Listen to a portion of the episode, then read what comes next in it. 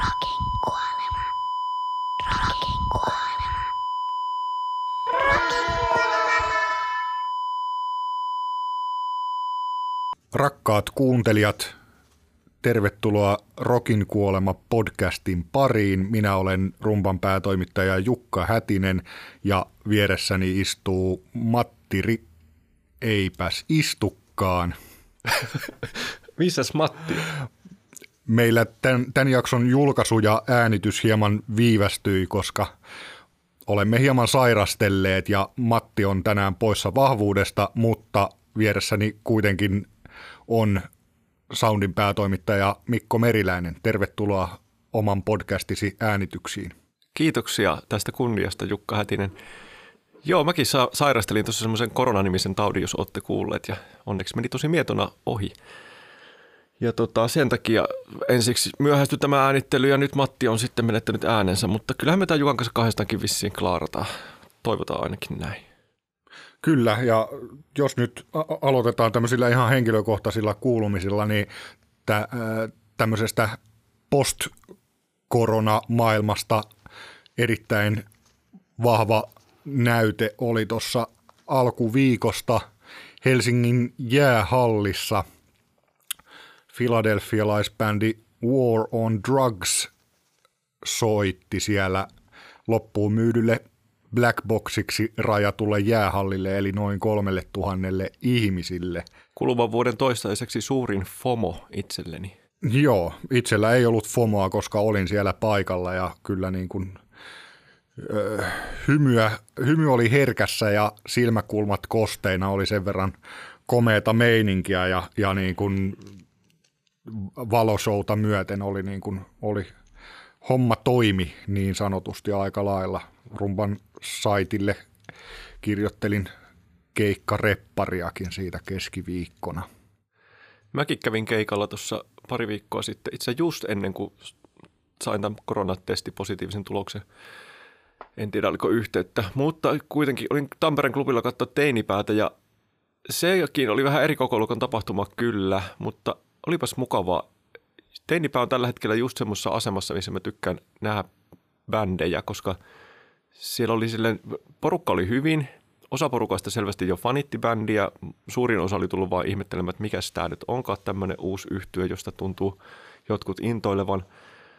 Ja keikka oli tosi hyvä, mutta sitten samaan aikaan siinä oli semmoista niin kuin aloittelevan bändin semmoista sopivalla tavalla semmoista epävarmuutta ja, ja tota, ujosteluakin ja sellaista vähän niin kuin ihmettelyä. Esimerkiksi he ihmettelivät sitä, että, että eka keik, tai siis tämä keik, korkein lava, missä meillä on koskaan soitettu, oli se Tampereen klubin lava ja sitten myöskin, että ekan kerran heillä oli niin kuin hyvä toi lava-soundi siellä. Tämmöisiä niin kuin pieniä ilonaiheita, mitkä sitten tosi vilpittömästi tuotiin julki. Hyvä keikka. Joo, tuosta tuli mieleen, että mehän niin kuin, jos vielä niin kuin keikkoja mietitään, niin kun tapahtuma-ala tässä nyt taas aktivoituu ja toivon mukaan elpyy, niin öö, kyllähän tämä niin kuin kahden vuoden käytännössä keikattomuus niin on, on niin kuin varmasti jättänyt jäljen niin kuin moneltakin kantilta.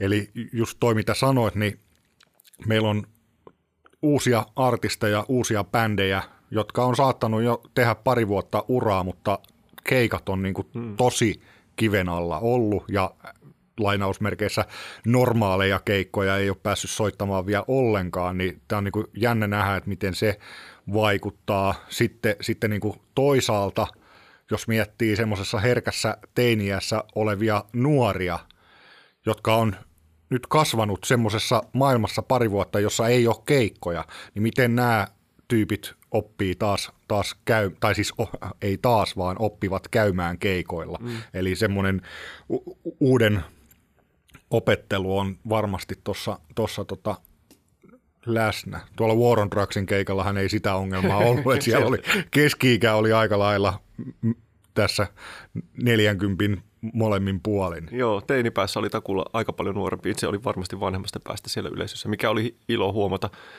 Mutta on ollut ilo huomata myöskin se, että tota, nyt kun noita keikkoja on ruvennut pyörimään, niin sitten omakin some täyttyy ensinnäkin siitä postauksissa, kun jengi on keikalla, mutta myöskin niin kuin keikkajärkkäjien ilosta, että on, taas on loppuun myyty keikka ja oikeasti loppuun myyty, eli täydellä kapasiteetilla.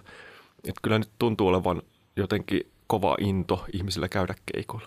Kyllä joo, mutta kyllähän niin kuin se kahden vuoden lyömä epävarmuus on edelleen siellä niin kuin, tapahtumapromoottoreiden ja muun, muun alan harteilla varmasti, että et tota, justiinsa mä näin tuolla Ennio Morrikone Dokkarin tota, ensi, ennakkonäytöksessä näin juurikin tämän War on Drugsin keikan promoottorin Artemi Remeksen, terkkuja Artemille, ja itse olin jo vähän, tämä oli niinku reilu viikkoa ennen keikkaa, itse olin jo vähän silleen, että jes, että mahtava päästä näin isolle keikalle pitkästä pitkästä aikaa, ja Artemi totesi aika vakavalla naamalla vielä, että, että hän uskaltaa niin kuin sanoa sen yes vasta siinä vaiheessa, kun ne nousee sinne lavalle ja napsauttelee niin. vahvarit päälle, että, että kyllä siellä niin kuin on, on aikamoinen mörkö vielä niin kuin hengittämässä niskaan tässä näin, mutta... On, ja siis koko ajan nyt tällä hetkelläkin keikkoja perutaan, mutta se johtuu nyt taas siitä, että kun korona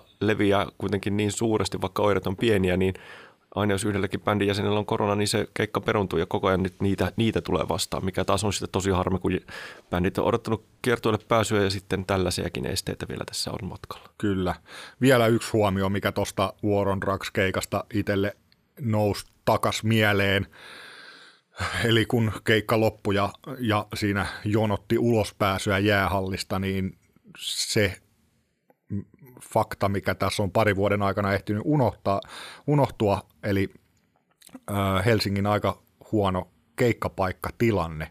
Ja varsinkin nytten mä luulen, että se tulee näkymään suht radikaalisti, kun, niin kun kaikki haluaa keikoille, artistit siis, niin, niin kaikki tilat on buukattu ar- arkiiltoja ja alkuiltoja myöten ja, ja sitten niin kuin puuttuu toi tuommoinen tuhannen viiva kolmen tuhannen vetävä klubi, eli se on tällä hetkellä niin kuin toi Black Box jäähallissa, eli jäähallin permanto, ja muita tämmöisiä ei ole, eli mm. ilmeisesti tota vanhaa ylioppilastaloa on, ollaan ottamassa jossain määrin takaisin käyttöön, mutta, mutta tota, saa nähdä miltä se näyttää. Mutta tämä on varmaan aihe, mitä voitaisiin jossain tulevassa podcast-jaksossa vähän funtsia tarkemmin. Joo, voitaisiin, koska tuli just mieleen, että Tampereella on tota aika hyvässä jamassa nyt klubitilanne ja, ja paranemaan päin, joten voidaan ottaa se aihe vaikka toista. Mutta pitäisikö siirtyä tästä niin kuin reaalimaailmasta jonnekin tonne ihan muihin maailmoihin? Rokin kuolema. Joo, tämmöinen lä- lämminhenkinen lätinä pois ja tiukkaan asiaan Kyllä. nyt. Ja tänään me ollaan, tämä saattaa olla syy, miksi Matti ei lopulta tullutkaan paikalle, koska me aiotaan käsitellä uhkarohkeasti tässä NFTtä. Jep. Eli non-fungible tokeneita, joka niin kuin, äh, viime vuoden aikana löi läpi tai ainakin kasvatti haippia ja, ja näen näistä äh, valuaatiotaan ihan mielettömästi. Ja, ja tota, No kerropas nyt sitten kaikille Matti Riekille ja kaikille muillekin, että mikä tämä NFT oikein on. NFT on lohkoketjuteknologiaan perustuva tämmöinen todiste, jolla todistetaan digitaalisessa muodossa olevan teoksen alkuperäisyys ja omistajuus. Eli se on käytännössä vaan niin kuin kuitti tai tämmöinen autentikointiväline.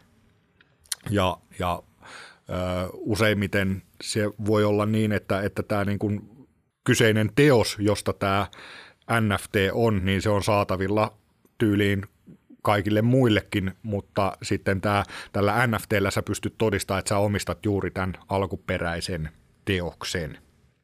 Hyvin mielenkiintoista.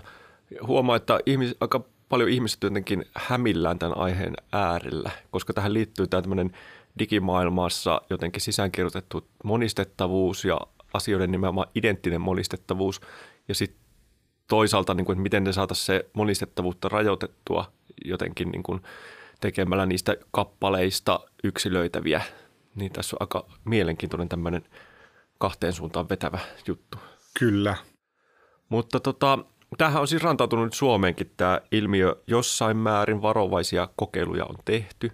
Ehkä yllättävin taho, mistä tähän, tähän tota, mitä, mistä, missä tätä on lähestytty, on tuolta, tuli tuolta rockmaailman puolelta, kun vanha Kauko Röyhkä päätti lähteä tota, NFT-bisnekseen mukaan. Minkälaisia ajatuksia tämä Jukka herättänyt? No mä, mä en jotenkin, e, en ollut ihan kovinkaan yllättynyt siitä, tai siis, että kyllähän Kauko Röyhkähän on tässä viime vuosina etsinyt niin kuin uusia väyliä Totta. tienata musiikilla ja on avoimesti ö, kirjoitellut ö, somekanavissaan ja puhunut haastatteluissa siitä, että, että niin kuin nykyään levymyynnillä tai striimauksella ei niin kuin tienaa mitään ja sitten hän on tehnyt näitä tilausteosbiisejäkin mm. vaikka kuin paljon ja, ja etsinyt, etsinyt niin kuin uusia avauksia ja tämä NFT on sikäli looginen, looginen seuraava steppi kakella sitten. Kyllä, ja tosiaan siis kyse on siitä, että Kauko on nyt ilmoittanut julkaisevansa seuraavan albuminsa nimeltä Pilvet meren yllä, jonka tarkoitus ilmestyä joskus loppuvuodesta, niin NFT-albumina. Eli tällä hetkellä ihmiset pystyy tota 50 eurolla tämmöisen NFTn itselleen hankkimaan ja siitä sitten siitä vastineeksi saa toki tämän niin kuin musiikin digitaalisesti NFT-teknologian kautta. En tiedä, miten tässä tapauksessa on toteutettu ja sitten vielä lupaillaan, että loppuvuodesta tulisi sitten vinyyli näille kolmelle sadalle tähän tota, sijoittaneille. Että ihan mielenkiintoinen kokeilu ja mä ehdottaisin nyt, että tässä semmoinen homma, että kun soitetaan kakelle ja kysellään vähän lyhyesti, että mi, miksi lähti tällaiseen ja mistä tässä on kyse ja ehkä jotain muutakin kuulumisia.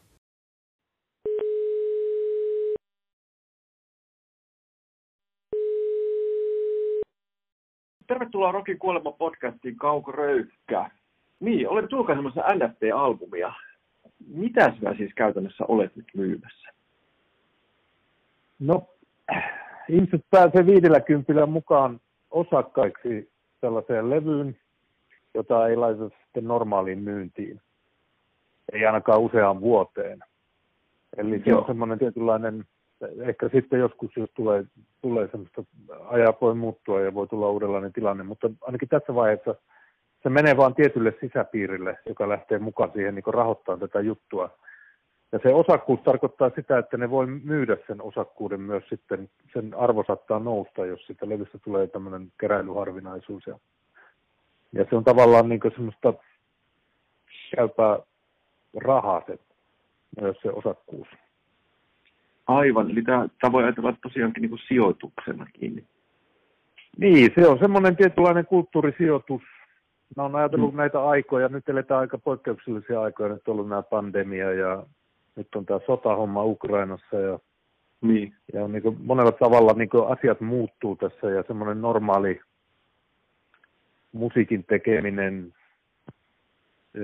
se on jo internetin takia ja Spotifyn takia niin kuin muuttunut ihan ratkaisevasti ja radioiden soittolistat, kaikki tollaiset. Se on tehnyt niin kuin musiikista kauhean kapeen jutun, että, että vaan tietyt artistit pääsee koko ajan esille ja sitten on paljon muita artisteja. Oikeastaan koko rock juttu niin on tavallaan ajettu niin kuin marginaaliin, että se on niin kuin, sillä pitää löytää jotain uusia väyliä niin kuin Aivan. sille julkaisulle.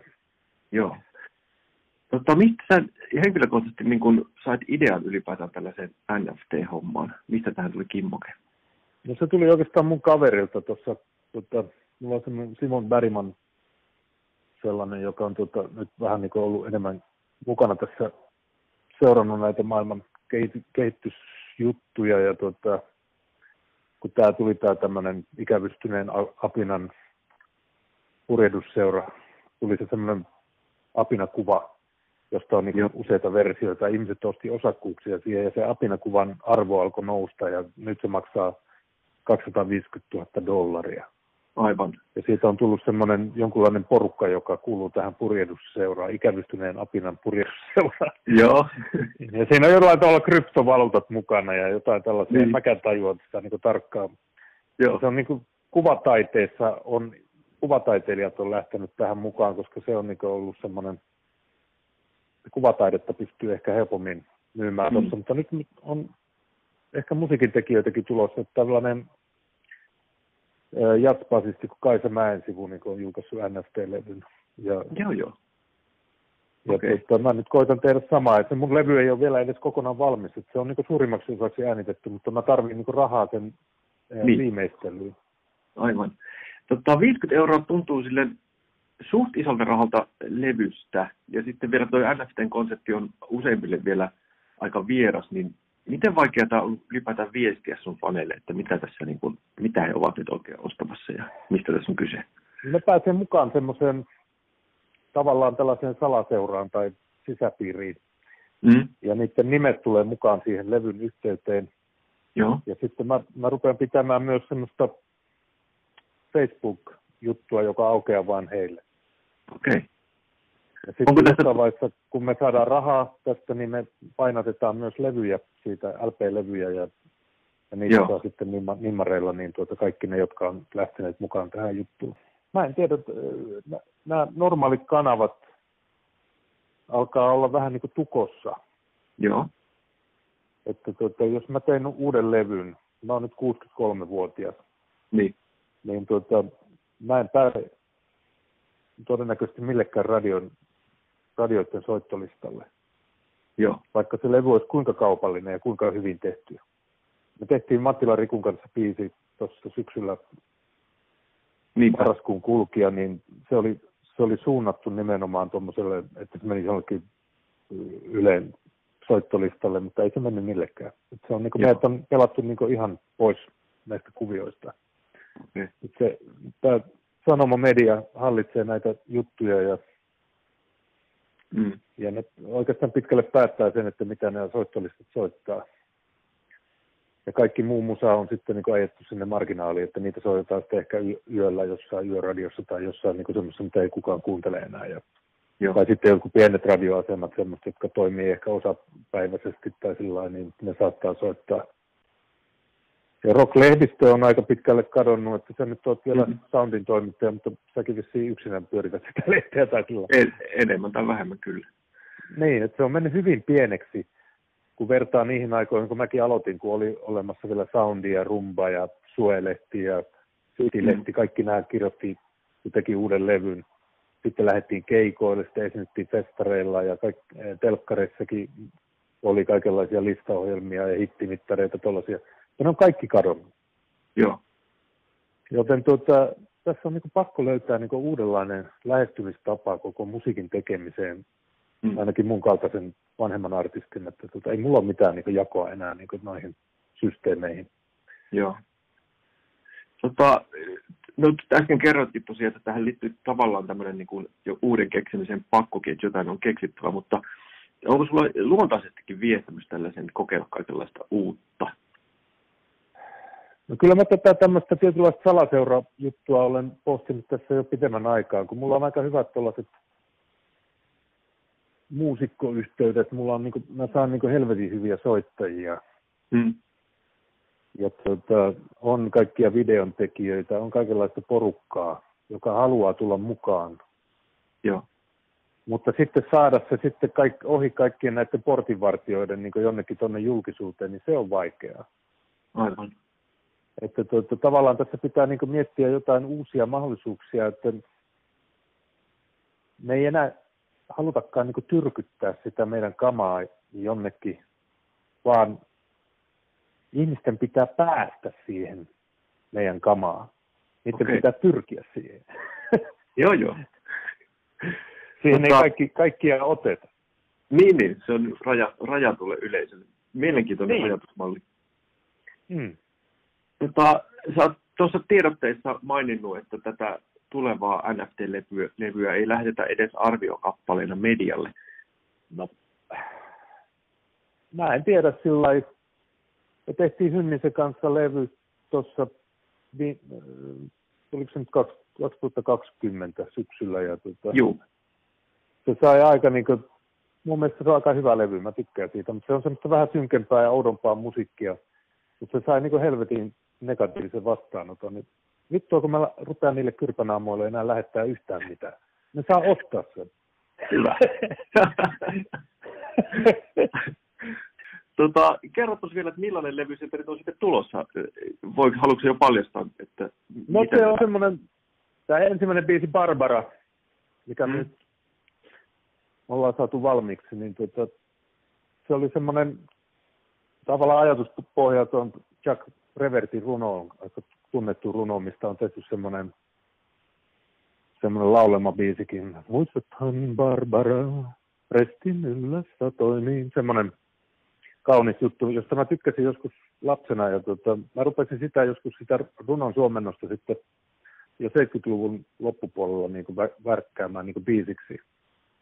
Ja nyt Joo. mä siitä tavallaan säilytin sen ajatuksen, ja se on semmoinen niin sota-ajan runo, semmoista sota-ajan rakkaudesta, ankeudesta, sellaisesta, ihmiset pelkää.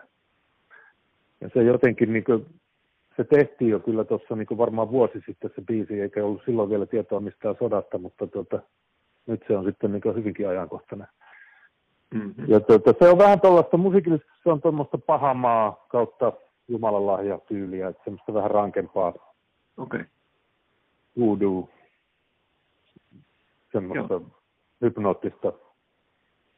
Ja tota, siihen tulee kyllä sitten jotain melodisia, melodisia biisejä myös mukaan, mutta tota, ja mä en tiedä, mitä kaikkea mä jotain julkaista, koska meillä on mu- muutamat biisit on kesken ja meillä on ylimääräistä matskuakin jo aika paljon, että me pitää katsoa, mitkä biisit sitten sopii kokonaisuuteen.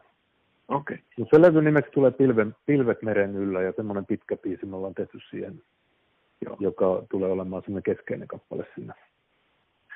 Okei. Okay. Kiitos Kaukoröyhkää ja onnea valitsemallanne tiellä. Kiitos paljon. Kuolema. Joo, terveisiä vaan kaikkia, kaikille kaukoröyhkän levyn haukkuneille kyrpänaamoille. Taidan tuntea suurimman osan heistä.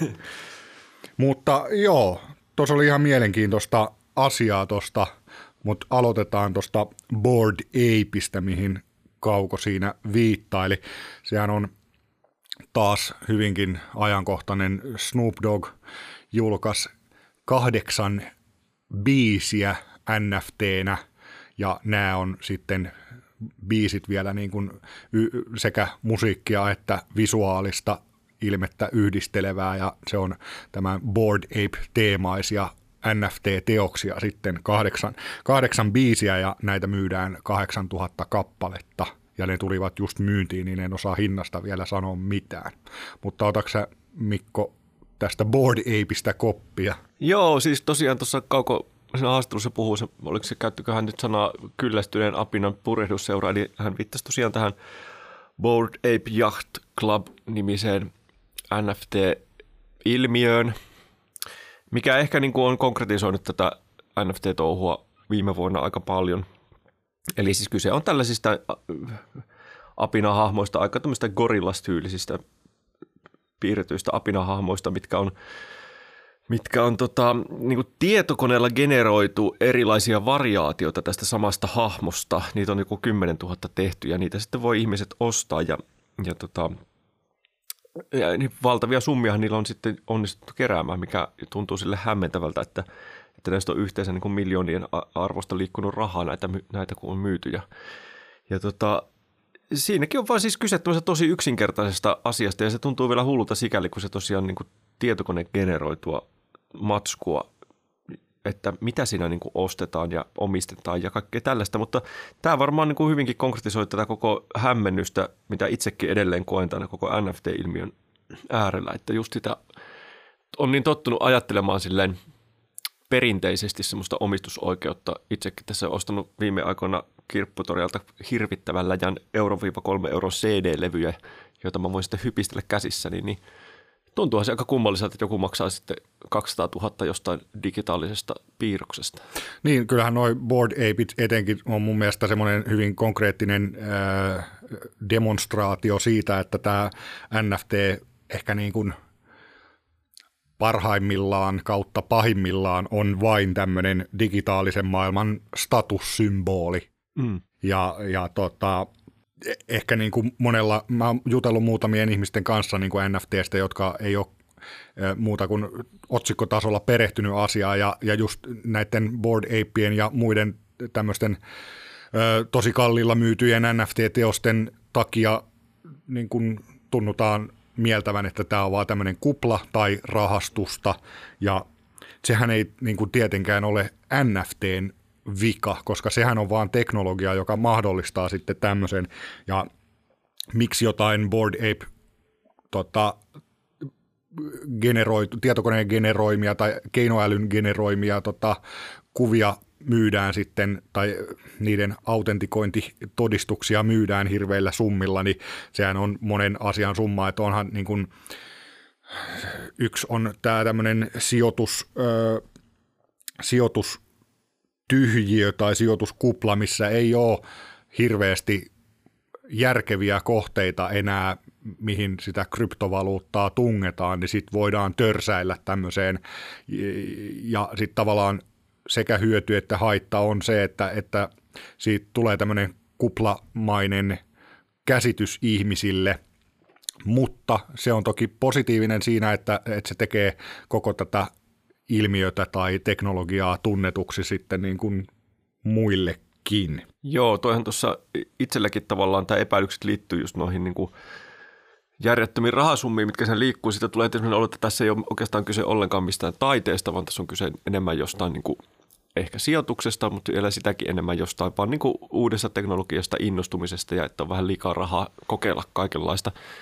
Mutta siis kyllähän tässä nyt selvästi on kyse myös taiteesta ja kyllähän siellä niin kuin tämän, näiden valtavien summien alla sitten on hyvin toisenlainen maailma, jossa ehkä on jonkinlaista niin kuin havaittavissa jo semmoista niin kuin aitoa, aitoa, aitoja mahdollisuuksia uudistaa koko tätä, tätä tota, no jos nyt puhutaan musiikkikulttuurista, niin musiikkikulttuuria ja siihen liittyviä totunnaisuuksia. Joo, mun mielestä Kaukolla oli niin kuin hyvä oivallus siitä, että tämähän on niin kuin ainakin toistaiseksi musiikkiyhteydessä NFT on lainausmerkeissä tämmöistä niin fanituksen valuuttaa, mm. että sä pääset johonkin osaksi jotain superfaniporukkaa. Maailmalla on esimerkkejä, että, että jotkut tuottajat esimerkiksi myy NFT NFTnä niin kuin pääsyn justiinsa vaikka johonkin WhatsApp-ryhmään, jossa sitten keskustellaan keskeneräisistä biiseistä ja, ja niin kuin nämä NFT-omistajat pääsee vaikuttamaan siihen lopputulokseen, että, että niin kuin sitoutetaan faneja eri tavalla ja, ja tota, niin kuin sehän ei, että se voi, niin kuin, sä voit NFTnä myydä vinyylilevyn tai pääsyn WhatsApp-ryhmään tai mitä tahansa, että se on niin kuin, vaan niin kuin mielikuvitus on rajana siinä, että mi, mitä sä voit siinä myydä, että mitä se NFTn ostaja saa, Joo. miten se määritellään. Ja sitten to, toinen puoli on tietenkin toi, että tämä mahdollistaa myös sellaisen suoran mesenointityylin, eli jos on ihmisiä, joilla on rahaa ja haluaa tukea jotain vaikka alkuvaiheessa olevaa artistia, niin tämä toimii hyvin sellaisena, niin kuin voi ajatella sellaista vanha ajan mesenointikulttuuria, että sijoittaa johonkin artistiin osittain ehkä ihan sen takia, että haluaa vaan niin kuin nähdä, miten hän kehittyy taiteilijana. Kyllä, joo, ja sitten niin kuin Kaukokin tuossa puhelussa viittasi, niin senhän voi myydä eteenpäin, joko kalliimmalla tai halvemmalla. Hmm. Ja sitten niin kuin NFT mahdollistaa myös sen, että, että, että tämä artisti tai sen teoksen alkuperäinen myyjä niin saa esimerkiksi jonkun yhden prosentin jokaisesta transaktiosta, mitä siinä, aina kun sitä myydään eteenpäin, että, että tässä, tässä on niin kuin sen luomia mahdollisuuksia myös. Ja ehkä huomionarvosta on se, että NFT, äh, NFTtä on musiikin puolella hyvinkin paljon niin kuin artistivetoisesti tehty eli niin kuin varsinaiset yhtiöt ei ole lähtenyt mukaan siihen. Ja tämä ehkä mm, viittaa myös siihen, että tässä niin kuin halutaan leikata välikäsiä pois, eli asia, mitä lohkoketjuteknologia mahdollistaa, mutta sitten toisaalta se, että, että kaukoröyhkäkin tarvitsee muutamankin välikäden, että se saa tota, NFT-teoksensa myyntiin johonkin. Eli, eli niin kuin leikataan välikäsiä, mutta toistaiseksi vielä siinä on välikäsiä mukana ja jokainen toki ottaa oman siivunsa myös siitä. Tässä itseäni ilahduttaa koko ilmiössä se, että kun miettii kaikkea, mitä tämä uusi aika ja internet on artisteille tuonut tähän mennessä, tai mihin kaikki tämmöiset in- innovaatiot on tähän mennessä perustunut, niin ne on melkein ollut aina sitä niin kuin fanipohjan laajentamista ja tällaista niin kuin markkinoinnillista Mutta tässä, niin kuin, tässä ilmiössä mennään selvästi niin kuin raha edellä, että mietitään, että mitä kautta löydetään uusia ansaintakeinoja artisteille. Että ei niinkään niin kuin lasketa siihen, että saavutetaan mahdollisimman isoja yleisöpohjia, vaan että miten saadaan sitä fyffeä sieltä ja, ja niin kuin, mistä niin kuin oikeasti olisi hyötyä. Ja nimenomaan sitten se sitä kautta saatava hyöty vapauttaa siitä, että ei ole aina riippuvaisia esimerkiksi levyyhtiöistä. Niin se on erittäin terve piirre kyllä. Joo, ja siis tämä, jos nyt mennään vähän lohko, ää, tai NFTstä laajennetaan sinne lohkoketjuteknologiaan, minkä niin kuin päällä NFTkin pyörii tai missä se pyörii, niin tota, ää, mä justiinsa muistelin tässä eilen, että mä olin Slash startup-tapahtumassa 2017 ja silloin jokaisessa musiikkiaiheisessa paneelikeskustelussa siellä suht kovalla itse luottamuksella puhujat paasasivat siitä, että blockchain eli lohkoketjuteknologia tulee mullistamaan koko musiikkialan. Ja ö, silloin niin kuin ne mahdollisuudet nähtiin lähinnä noina niin kuin lisenssioikeuksien ja ö, kaikkien metatietojen ö, niin kuin saattamisena sinne lohkoketjuihin, jolloin niin kuin esimerkiksi tekijänoikeus maksuja, e, e, niiden keräämiseen ei tarvitsisi niin kuin ympäri maailmaa olevia teostoja ja paikallisia tekijänoikeusjärjestöjä. Pystytkö kahdella virkkeellä tiivistämään, mikä on lohkoketju? No se on kryptovaluuttaa varten kehitetty tekniikka ja siinä toisilleen vieraat toimijat voi tuottaa ja ylläpitää tietokantoja hajautetusti.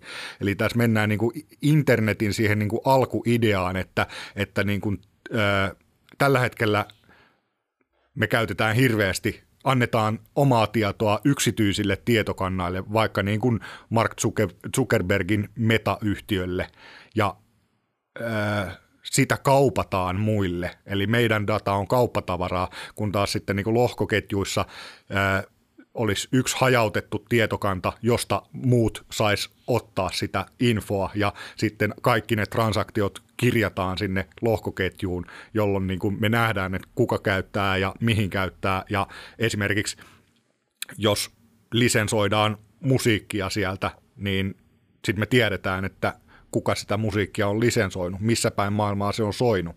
Ja niin kuin tämä miten se on jo vuosia nähty, että esimerkiksi Spotify voisi edelleen olla Spotify, mutta heidän lisensointisopimukset ei olisi niiden erinäisten lisenssinhaltijoiden ja tekijänoikeusjärjestöjen kanssa, vaan niin kuin sieltä lohkoketjusta tehtyjä tämmöisiä älysopimuksia.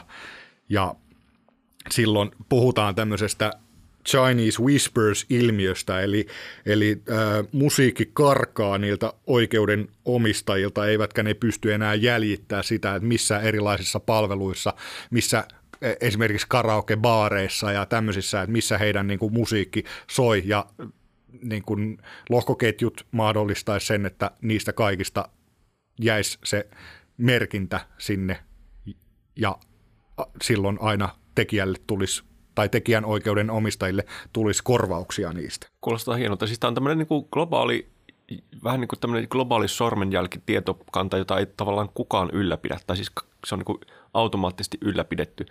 Kuulostaa jotenkin liiankin hyvältä ollakseen totta, mutta toivottavasti tämä yleistyy. Tai... Niin, no toki, toki Mi- tässä mitä on... näet niin kuin... Niin jarruna, että miksi tämä ei niin kuin yleistyisi? No, miksi tekijänoikeusjärjestöt haluaisi tehdä niin kuin itsestään tarpeettomia ja sitten myös, että miksi levyyhtiöiden osakkeenomistajat, ää, miten he sais niin kuin tai miksi he haluaisivat ymmärtää, että, että näin tämän homman kannattaisi mennä.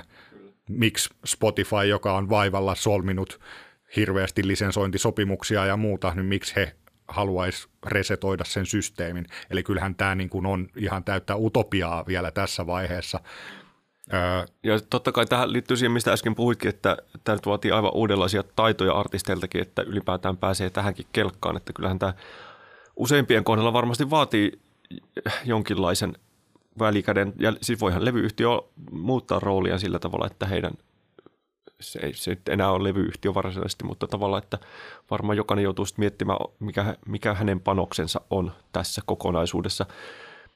Siis jos miettii vaikka sitä, että niin kun, jos joku kuuntelee tätä, joku suomalainen aloitteleva artisti ja miettii, että okei, no pitäisikö kokeilla, kun ei ole saanut levyyhtiöltä nyt mitään vastausta demoihin ja pitäisiköhän nyt kokeilla, että löytyisikö tuolta NFT-maailmasta sen minun rakoseni, niin Miten se muuten tapahtuu? Miten tästä pääsi niin alkuun? Sellaisia kauppapaikkoja ainakin tuolla netissä, minne voi laittaa biisejä ja sitten... Joo, siis onhan tämä ehkä niin kuin tunnetuin näistä niin kuin musiikki NFT-alustoista on OpenSea, joka on, on niin kuin tässä tämän vuoden alussa arvioitu 13 miljardin dollarin arvoiseksi yritykseksi ja se on siis kauppa-alusta NFT-teoksille. Joo, eli sinne voi kuka tahansa laittaa biisinsä ja sitten täytyy vaan jotenkin saada ihmisten huomioon. No ensin, sähän tarvit ensin sitten, niin kuin, koska tämä puhutaan kryptovaluutoista eikä niin kuin, niin kuin euroista ja dollareista, niin sä tarvit sen ö, kryptovaluutta lompakon ja sitten sä toki tarvit ö, sun pitää rekisteröityä sinne myyntipaikalle ja toki sitten myyntipaikka velottaa siitä, että sä pääset sinne Joo. myymään niitä ja, ja sitten ää, miksi tämä OpenSea on esimerkiksi arvostettu kauppapaikka on se, että ne myös varmistaa, että sulla on oikeus myydä sitä, mitä sä oot myymässä. Eli kyllähän, niin kuin, että vaikka niin kuin, äh, nähdään, että NFT tai lohkoketju eliminoisi piratismia, niin kyllähän se myös mahdollistaa sen, että jos ei tarkisteta, että se, joka myy jotain digitaalista teosta, niin jo, että hänellä on oikeus myydä se, niin kyllähän se, se duuni pitää myös tehdä ensin. Niinpä. Toi muuten ei ole ihan yksinkertainen kysymys varmaan. Ja siis onhan tässä paljon huijareita liikkunut näillä alustalla, mikä on omalta osaltaan sitten lisännyt epäluuloa tätä koko systeemiä kohtaan, mutta sehän tietysti johtuu siitä, että kun rahat, rahamäärät on parhaimmillaan niin isoja. Mutta toi digitaalisen omistusoikeuden, niin kuin se alkuperäisen oikeuden varmentaminen ei välttämättä aina ole kyllä ihan kauhean yksinkertaista, riippuen tietysti mitä siellä myy. Niin, ei, ei, ei ole, mutta, mutta niin kuin sen takia justiinsa OpenSea esimerkiksi sitä pidetään niin kuin luotettavana toimijana, että se, se takaa pystyvänsä niin kuin varmistamaan sen ö, myydyn teoksen aitouden ja että, että on lupa, lupa myydä se. Mutta sun alkuperäinen kysymys, että, mitä, niin kuin, että, että myös, että kannattaako sitten jonkun aloittelevan artistin lähteä sinne, niin joo, toki, toki jos on valmis sijoittamaan niin kuin jotain, mitä hän 70-100 euroa, mitä siitä saattaa mennä rahaa ennen kuin sä saat sinne myyntiin tavaraa, niin tota, jos sä oot valmis testaamaan, niin toki, mutta kyllähän niin kuin toistaiseksi nämä esimerkit ää, tahoista, jotka on niin kuin musiikki NFTllä tehnyt rahaa, niin kyllähän niillä on se oma fani, ja ei edes fanipohja, vaan superfanikanta. Eli, eli tota, mi, niin kuin se kysymys on ehkä, että, että olisinko minä valmis maksamaan vaikka 50 euroa jonkun demobändin demosta käytännössä miksi mä olisin valmis maksamaan. Ei se pelkästään, että se on jossain NFTssä, niin eihän se nyt tarkoita automaattisesti mitään, että, että sä tuut tekemään rahaa sillä, koska sä oot niin kuin myymässä NFTtä, ei tietenkään. Kyllähän niin kuin se, se niin kuin kysyntä määrittää sen hinnan sille. Aivan.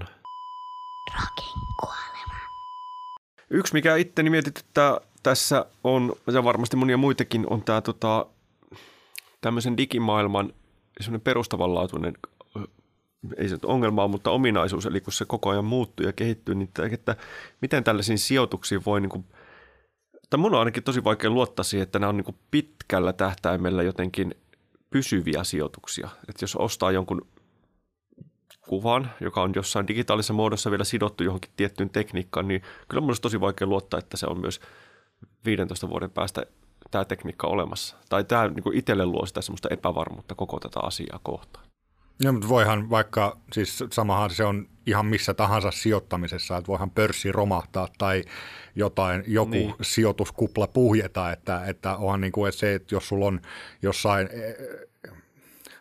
osakesalkussa, mikä ei ole mikään nahkainen salkku, mitä sä säilyt omassa eteisessä tai kassakaapissa, vaan jossain tietokannassa, suoja, krypt, äh, suojatussa tietokannassa kuitenkin nekin on, niin voihan nekin muuttuu yhdessä yössä arvottomiksi ihan yhtä lailla. Niin, tottahan se on. Kai tässä on tämmöinen niin vaikea vanhana jäärenä jotenkin päästä sisään ja sitten voittaa niitä semmoisia ennakkoluuloja, vaikka miten haluaisikin avoimesti suhtautua. Ja sitten tietenkin on näissä erilaisia huijareitten ja tämän tämmöisen ylipäätään uuden asian pelon lisäksi, niin myöskin puhuttu paljon tähän, mikä liittyy tähän kryptovaluuttaan yleisemminkin tästä niin kuin järjettömän huonosta e- ekologisuudesta, mikä näihin valtaviin palvelin keskusten syömiin resursseihin liittyy. Että kaikenlaista ongelmaa toki on. Joo, ja tuolla no, noita, nämä eri, erilaiset NFT-kauppapaikathan niin kuin käyttää kilpailun valtteina toisiinsa sitä, että kuka on näin ja näin ekologinen vaihtoehto, ja että kyllä se on siellä niin kuin, ää, tiedostettu myös, mutta, mutta tokihan se on olemassa oleva ongelma. Mikä olisi hienoa, jos itse nyt saisin toivoa, niin olisi se, että mikä ehkä on tämän striimauskulttuurin ja digitalisoitumisen myötä eniten kärsinyt musiikissa on just semmoinen keskikasti, eli artistit, jotka ei niin kuin, ole vielä kovin suosittuja, mutta eivät täysin aloitteleviakin, niin heillä on selvästi ollut vaikeita, niin tämä voisi ehkä mahdollistaa sellaisen niin kuin keskikastin kukoistumisen ja sitten, että he löytäisivät niitä omia yhteisöjä ja voisivat myös sitten jotenkin tota, muuttaa sen raho, rahaksi. Niin, kyllähän se, se vaatii sitä nimenomaan näkemystä ja mielikuvitusta, että miten sä saat sen, se faniporukka voi olla pieni, mutta jos se on sitoutunut, niin, niin, niin kyllähän se avaa mahdollisuuksia. Kyllä, ja, ja sit... erilaisten alakulttuurien yhteenliittymiin, niin varmaan tulee kauppapaikkoja, mitkä sitten niin kuin on erikoistunut erilaisiin tyyleihin mm. tai jotain tällaisia, että tämmöistä heimoutumista voisi ehkä tässä pystyä näkemään. Joo, eiköhän tässä on niin kuin NFTstä ehkä tarpeeksi tällä erää joristu. Toivottavasti tämä on ehkä avannut tätä ilmiöä joillekin kuulijoille. Ja, ja Matti Riekille. Matti Riekille toivottavasti kuuntelet tätä omaa podcastiasi, jossa et ole paikalla. Ö, mutta niin kuin se, se, mikä voi, että kun puhutaan NFTstä ja sulle tulee ne Board Apeit ensimmäisenä mieleen, mutta sitten on Kauko Röyhkä, joka käytännössä myy ö, rajoitettua vinyylipainosta, niin voi tulla semmoinen fiilis, että tässäkö tämä on, että onko tämä nyt vaan se. Niin periaatteessa se voi olla myös vaan se. Eli, eli ei, ei tämä ehkä ole aihe, mihin niin kuin, mitä kannattaa pelätä tai, tai muuta, että kyllähän se, se, se on niin kuin tapa omistaa ja ostaa asioita ihan siinä, missä mikä tahansa muu. Rockin kuolema. Joo, eli NFTn jälkeen todella väkinäisellä aasinsillalla musiikkisuosituksiin tällä kertaa ja, ja tota, tiesitkö Mikko, että Björkhän julkaisi kryptovaluutoilla maksettavaa musiikkia jo joskus tuossa reilu viisi vuotta sitten, kuusi vuotta sitten. No ainakin oli unohtanut tämän, jos tiesi. No, joo, niin minäkin. Mä sen eilen, eilen kun kaivelin, kaivelin muistiani tätä podcastia varten, niin tuli mieleen. Mutta Björk Aasinsiltana Vestan uusi levy. Itse sain siitä jotenkin tosi vahvat Ysäri Björk-vibat muutamista tota, tai muutamastakin seikasta – Joo, ei se, musta oli ihan luonteva aasinsilta. Mun täytyy kyllä sanoa, että ennen kuin sä mainitsit siitä, olikohan siinä sun levyarviossakin tästä puhuttu, mutta niin mä en muista koskaan ajatellen Vestan kohdalla Björkkiä, vaikka se tuntuukin ihan luontevalta vertailukohdalta, mutta ei se ollut mulla niin kuin itsellä noussut koskaan mieleen. Joo, mulle niin kuin siis tä, tässä oli niin kuin jotenkin siinä ö, tavallaan siinä estetiikassa, että, että tota, tämä on niin kuin vähän tämmöistä välillä naivia, välillä tosi niin kuin kunnianhimosta, on selkeä visio ja sitten niin kuin vähän, vähän jonkinlainen outsider-keijukainen hmm. tässä on esillä. Ja, ja tota, toki niin kuin musiikillisesti ollaan kuitenkin kaukana, että Björkki, varsinkin niin kuin Björkin ysärilevyt on aika erilaisia kuin Vestan 2022 julkaistu uskon tulevaan, mutta, mutta niin kuin tässä, tässä jotain niin kuin henkistä yhteyttä mä ainakin kuulin. En tiedä, onko ihan Joo, ja on teille. varmasti sitten myöskin musiikillisesti semmoisessa asenteessa ja ylipäätään, että se on niin kuin elektronista ja kokeellista, tai siis tai, tai, taiteen puolelle kallistuvaa. Mm, kyllä, kyllä.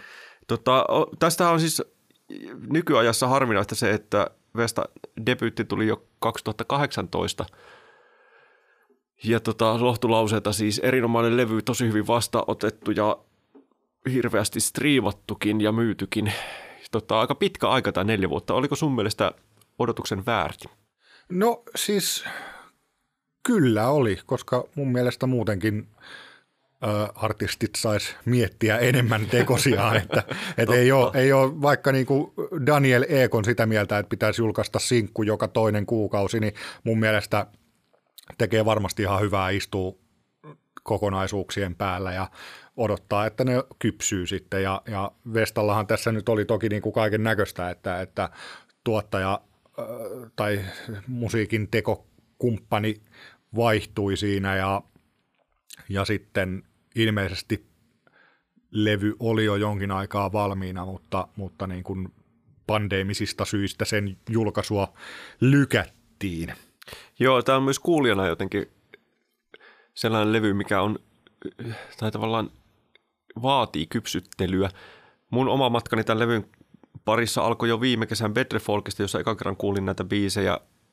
Sille vähän hämmentyneenä ehkä, ja vähän, täytyy sanoa, että ehkä myös siinä tilanteessa en tarpeeksi näiden vaatimalla tavalla keskittynyt keikkaan eturivissä, jolloin nämä uudet biisit jäi vähän silleen eka kerran kuultuna, että mitäpäs, mitäs siellä nyt oikein tapahtukaan – sitten näin kesärauhassa, muistaakseni kesärauhassa, jossa alkoi jo sitten muutama biisi jäädä mieleen. Ja nyt tätä uutta levyäkin aika monesti sai kuunnella ennen kuin se jotenkin hahmottui, mikä on tietysti aina hyvä asia musiikissa, että se vaatii ottaa aikansa ja sitten palkitsee. Kyllähän tämä selvästi mullakin on vasta niin kuin alussa tämän levyn kanssa matka ja tuntuu, että koko ajan se paranee. Joo, mä oon ihan samaa mieltä, että tämä kyllä vaati toistokertoja, tai siis vaikutti niin kuin alkuun jopa tosi niin kuin mm. pirstaleiselta ja hajanaiselta kyllä. kokonaisuudelta, mutta kyllä ne sitten ne palaset alkoi loksahdella yhteen ja niin kuin löytyy semmoista punaista lankaa sen jopa jonkin, jonkin asteisen kaoottisuuden alta. Joo.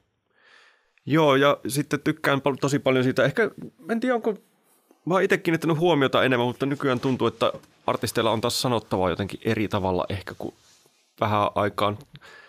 Tämänkin, no nyt viime aikoina kuunnellut vaikka sitä paljon sitä Antti Autio uutta levyä, jossa on suurta maailman tuskaa kanavoitu hienosti, upea levy. Ja tässäkin jotenkin tosi uskottavasti ja vetoavasti tuodaan esiin se semmoinen nuorten ihmisten ja miksipä ei meidän vanhempienkin ahdistusta nykymaailman äärellä, etenkin niin kuin luontoteemaan liittyen ilmastokatastrofiin. Joo, mä oon tuosta samaa mieltä ja eri mieltä, eli mun mielestä ehkä kuitenkin niin kuin tämän levyn tekstillisesti heikointa antia on nämä niin kuin ilmastobiisit. Ja, okay.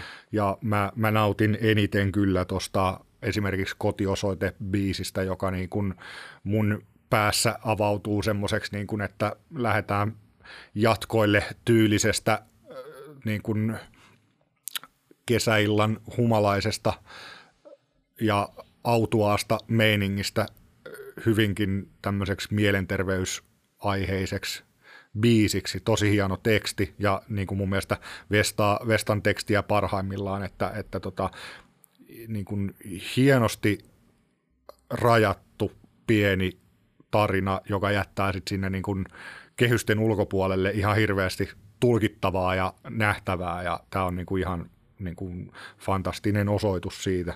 Ja sitten, sitten toinen suosikkibiisi, mitä ainakin mä tiedän, että kollegamme Matti Riekki suurin piirtein ei voinut sietää, eli tämä Cool R&B, mistä nautin ihan suunnattomasti. Joo. Rakastan biisiä ja, ja sen sanotukset niin ikään voi näyttäytyä tämmöiseltä ää, naivilta ja höpsöltä meiningiltä, mutta kyllähän se kätkee niin kuin alleen myös niin kuin hyvinkin vahvaa kannanottoa ja statementtia niin kuin tästä sosiaalisen median luomasta paineesta ja sen niin kuin odotuksista, mitä siitä syntyy. Joo, hienoja biisejä molemmat. Itse tykkään kyllä siitä ympäristöteemasta ja ehkä just silleen tämän levykokonaisuuden kannalta, kun se loppupuolella tulee se nimibiisi ja sitten se, missä on biolapset vierailevana, eli kaikki muuttuu, mitkä sitten tavallaan vie siitä, henk- ehkä sen alkulevyllä on enemmän sellaista henkilökohtaista kipuilua ja sitten se jotenkin laajenee upeasti tämmöiseen tota, isoon teemaan. Ja ehkä siis jotenkin vähän naivistikin ne tekstit tai semmoista niin kuin itsestäänselvää tykitystä, mutta ainakin tämän levyn, levyn kontekstissa toimii tosi hienosti. Ja kyllä mulle se bio, Biolapset-biisi kyllä vetoaa. Siinä on jotain niin semmoista kirkasotsasta. Se on tavallaan vähän höpsö ja vähän ehkä uskaliaskin siinä mutta tota, no kyllä, toimii. joo, ja toi, toki niin kuin se lapsikuoron käyttäminen tämmöisessä yhteydessä niin on, on tota just yksi niistä pointeista, mikä, mikä niin kuin sai mun niin kuin sen Björk-mieleyhtymän syntymään. Et se oli osana, osana kyllä siitä, että ei, et, ei, niin tämä on tempaus, jonka 90-luvun Björk voisi tehdä. Joo. Mulla on sellainen vähän nolo mielipide, mikä, no tuonpa esiin. Mutta tota, tälläkin levyllä huomaan, huomaan välillä ärsyyntyväni tästä tota, ikävästi nykyään vallalla olevasta, tai on ollut jo tosi kauan tästä vocoder-efektin äärimmäisen suuresta käytöstä. Tavallaan tässä levyllä on ihan hienoa, että sillä on niitä semmoisia tosi puhdasta tunteikasta laulua ja sitten niitä semmoisia äärimmille efektoituja lauluja. Ne on ihan hyvässä tasapainossa. Mutta kyllä mä aika hu- usein huomaan itse kyseenalaistavani, ala, kyseenalaistavani mielessäni, että miksi tämä biisi piti, piti vetää tällä efektillä. Että tämä on vähän niin kuin monet, monet vihaa täysin väärin, väärä mielipide, mutta monet vihaa 80-luvun vaikka snare-kaikua, mitä itse rakastan, niin tämä on varmaan mulle semmoinen samanlainen kohta, että tämä vaan kuuluu tähän aikaan ja se ei vaan mun estetiikkaan. Ja niin kuin aut- autotunnella efektoitu laulu on 80-luvun niin. snare-soundi. Niin, tämän ajan 80-luvun snare-soundi, kyllä. Mutta tota, onhan siinä itsekin jo tottunut ja usein nautinkin. Mutta tämmöisiä mielipiteitä sitä tulta takaraivosta välillä puske. Kyllä, pitää, saako ottaa puskista tämmöisen kysymyksen, koska toinen, mitä on muissa, ei vaan mun päässä, vaan muidenkin kriitikoiden ö, mie- mielipiteissä on nähty yhteneväisyyksiä tähän Kisun Momentum, Momentum-trilogian hmm. musiikkiin, ja tämä nyt ei, kysymys ei liity siihen, vaan tämmöinen hyvin haluan kuulla mielipiteesi aiheesta, että Kisu ilmoitti lopettavansa soolouransa, niin mitä hän tekee jatkossa? Jaaha, olipas puskista tullut kysymys. Katoin muuten just ihan mahtavan kisun Insta, Insta-live-keikan, joka oli aivan hurmaava. Siis se, se oli kot, hyvä. Kotona jossain, siis kotistudiossaan tai siis omassa olohuoneessaan veteli vaan biisejä siinä niin kuin pätkinä laulain niitä, mitä ihmiset toivo. Ja sitten siinä koko ajan hänen tyttärensä pyöri jaloissa ja yritti pyytää äitiä, että lopetan nyt joku, hänellä on tylsää. Ja sitten välillä Jori tuli sinne soittaa jotain syntikkaa ihan siitä niin kuin lennosta. Se oli ihan tosi viihdyttävä ja hauska tunti. Ää, siis varmahan Kisu te- tulee tekemään Jorin kanssa Roosberg-tuotantoja. Veikkaan, että leffamaailma on aika paljon mielessä, mihin ne haluaisi mennä, mutta semmoista, mikä niin vie huomioon hänestä itsestä artistina ja keskittyy musantekoon. Tämä se varmaan on se suunnitelma. Jos Kisun tuo viitattu IG Live-keikka myytäisi NFT-teoksena, niin olisitko valmis ostamaan sen? Öö, no ehkä se voisi olla semmoinen, mistä, mikä saisi minutkin hyppäämään tähän kelkkaan. Kyllä mä siis mielellään lähtisin tähän, jos mä keksisin jonkun sopivan kohteen sijoittaa, mikä olisi halpa, niin lähtisin kyllä. Ihan kokeilumielessä. Kyllä mua kiinnostaa aina uudet tekniikat. No niin, seuraavassa jaksossa sitten vertaillaan meidän NFT-portfolioita. Joo. Eiköhän tämä Rokin kuolema lähetys ollut tässä. Kiitoksia kuuntelijoille ja terveisiä Matti Riekille. Terveisiä Matti Riekille.